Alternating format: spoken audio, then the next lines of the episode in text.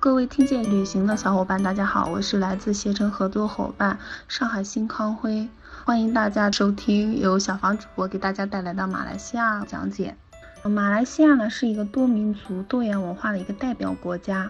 像其中马来人呢是占比百分之五十六，华人呢占比百分之二三。然后印度人是这里的一个主要的人口构成，像各自文化的一个建筑啊，然后加上对伊斯兰教的虔诚的一个宗教信仰和现代感十足的一个韵律，就形成了一道比较有建筑构成的彰显多元文化的一个风景线。马来西亚呢是分东马跟西马，像西马的话就是我们常见的吉隆坡啊，然后马六甲；东马的话就是沙巴、仙本那这些。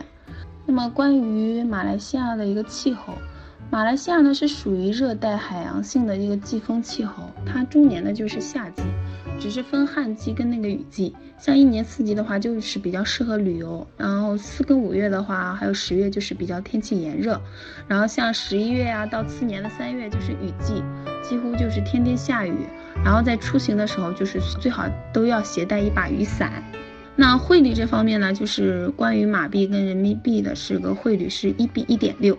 但是它只能到当地兑换，然后中国目前是没有银行可以兑换的，所以只能到当地。你可以到当地跟那个导游啊或者领队，还有一些当地的可以兑换的地方，然后拿着人民币去换。然后它那个插头的话，就是比较标准的英式插头，跟我们国内的不一样。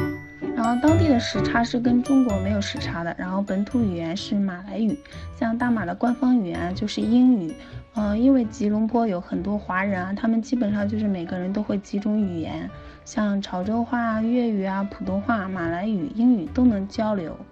然后那个当地怎么去的一个签证材料啊，是马来西亚签证，它是需要护照跟两张两寸的白底彩照，然后像三天就可以出签，嗯，有效期是三个月，呃，费用大概就是在三百元人民币这样子。好，接下来我给大家讲一下马来西亚市区最著名的一些景点，像是马来西亚的一个首都吉隆坡，它是集政治、经济跟商业，还有一些文化中心，比较东西文化有机结合的一个新兴国际大都市，也是旅游跟购物的一个热门城市。想要拥有的一个国家清真寺啊、双子塔、独立广场、磁场街都是很多著名的旅游景点。也可以当天往返马六甲、布城，也是国内转机到槟城、仙本那一些比较热门的旅游景点的一个重要的交通枢纽。双子塔呢是国家石油公司，它是始建于一九九七年，共八十八层，然后高是四百五十二米，嗯，目前也是全世界最高的一个两座连体建筑，也是位于吉隆坡的一个市中心。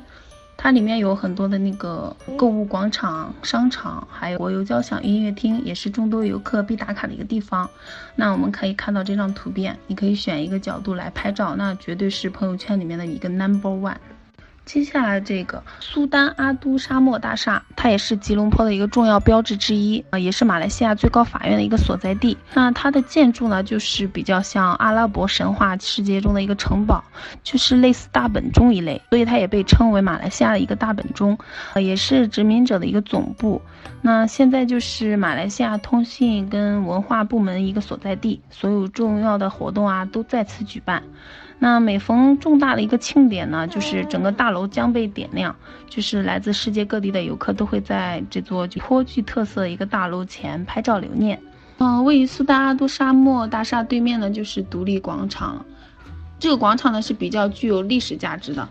也是为纪念马来西亚脱离英国统治独立而建。嗯，是每年举办国庆活动的一个地方。像马来西亚的国庆是在八月三十一日。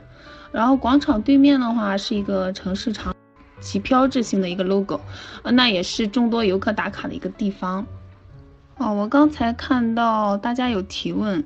马来西亚是可以用微信跟支付宝不付账的。好，接下来讲一下比较有宗教信仰的一个国家，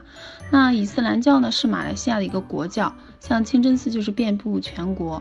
吉隆坡市中心的国家清真寺呢，始建于就是一九六五年。这是一组包括祈祷大厅啊、大尖塔，然后还有办公大楼的一个建筑群。它的造型跟装饰就是与麦加的一个三大清真寺比较相仿，然后气质也比较恢宏，是伊斯兰教建筑艺术的一个杰出代表。那像这个游客入寺的话，参观就是必须要脱鞋，然后着装也要整洁。进入这个地方的话，室内也会有专门的一个长袍提供给游客。他脱鞋呢，就是表示心中的一个虔诚。然后女士的话是另有入口。嗯，游客是要详细了解室内的。一个规定哦，才能避免一个不必要的误区，就是完成这次圣洁之旅。像女士的话，就是要穿着长袖长裤，将手脚遮住，然后还要戴头巾，将头发盖住。嗯，清真寺内就是还有为没有穿正式服装的一个游客提供了一个长袍，就是供客人使用啊。然后它的门票就是免费参观，开放时间是周一到周四周六，节假日休息的。那么以上呢就是吉隆坡比较市区比较著名的几个景点，我先给大家单列出来。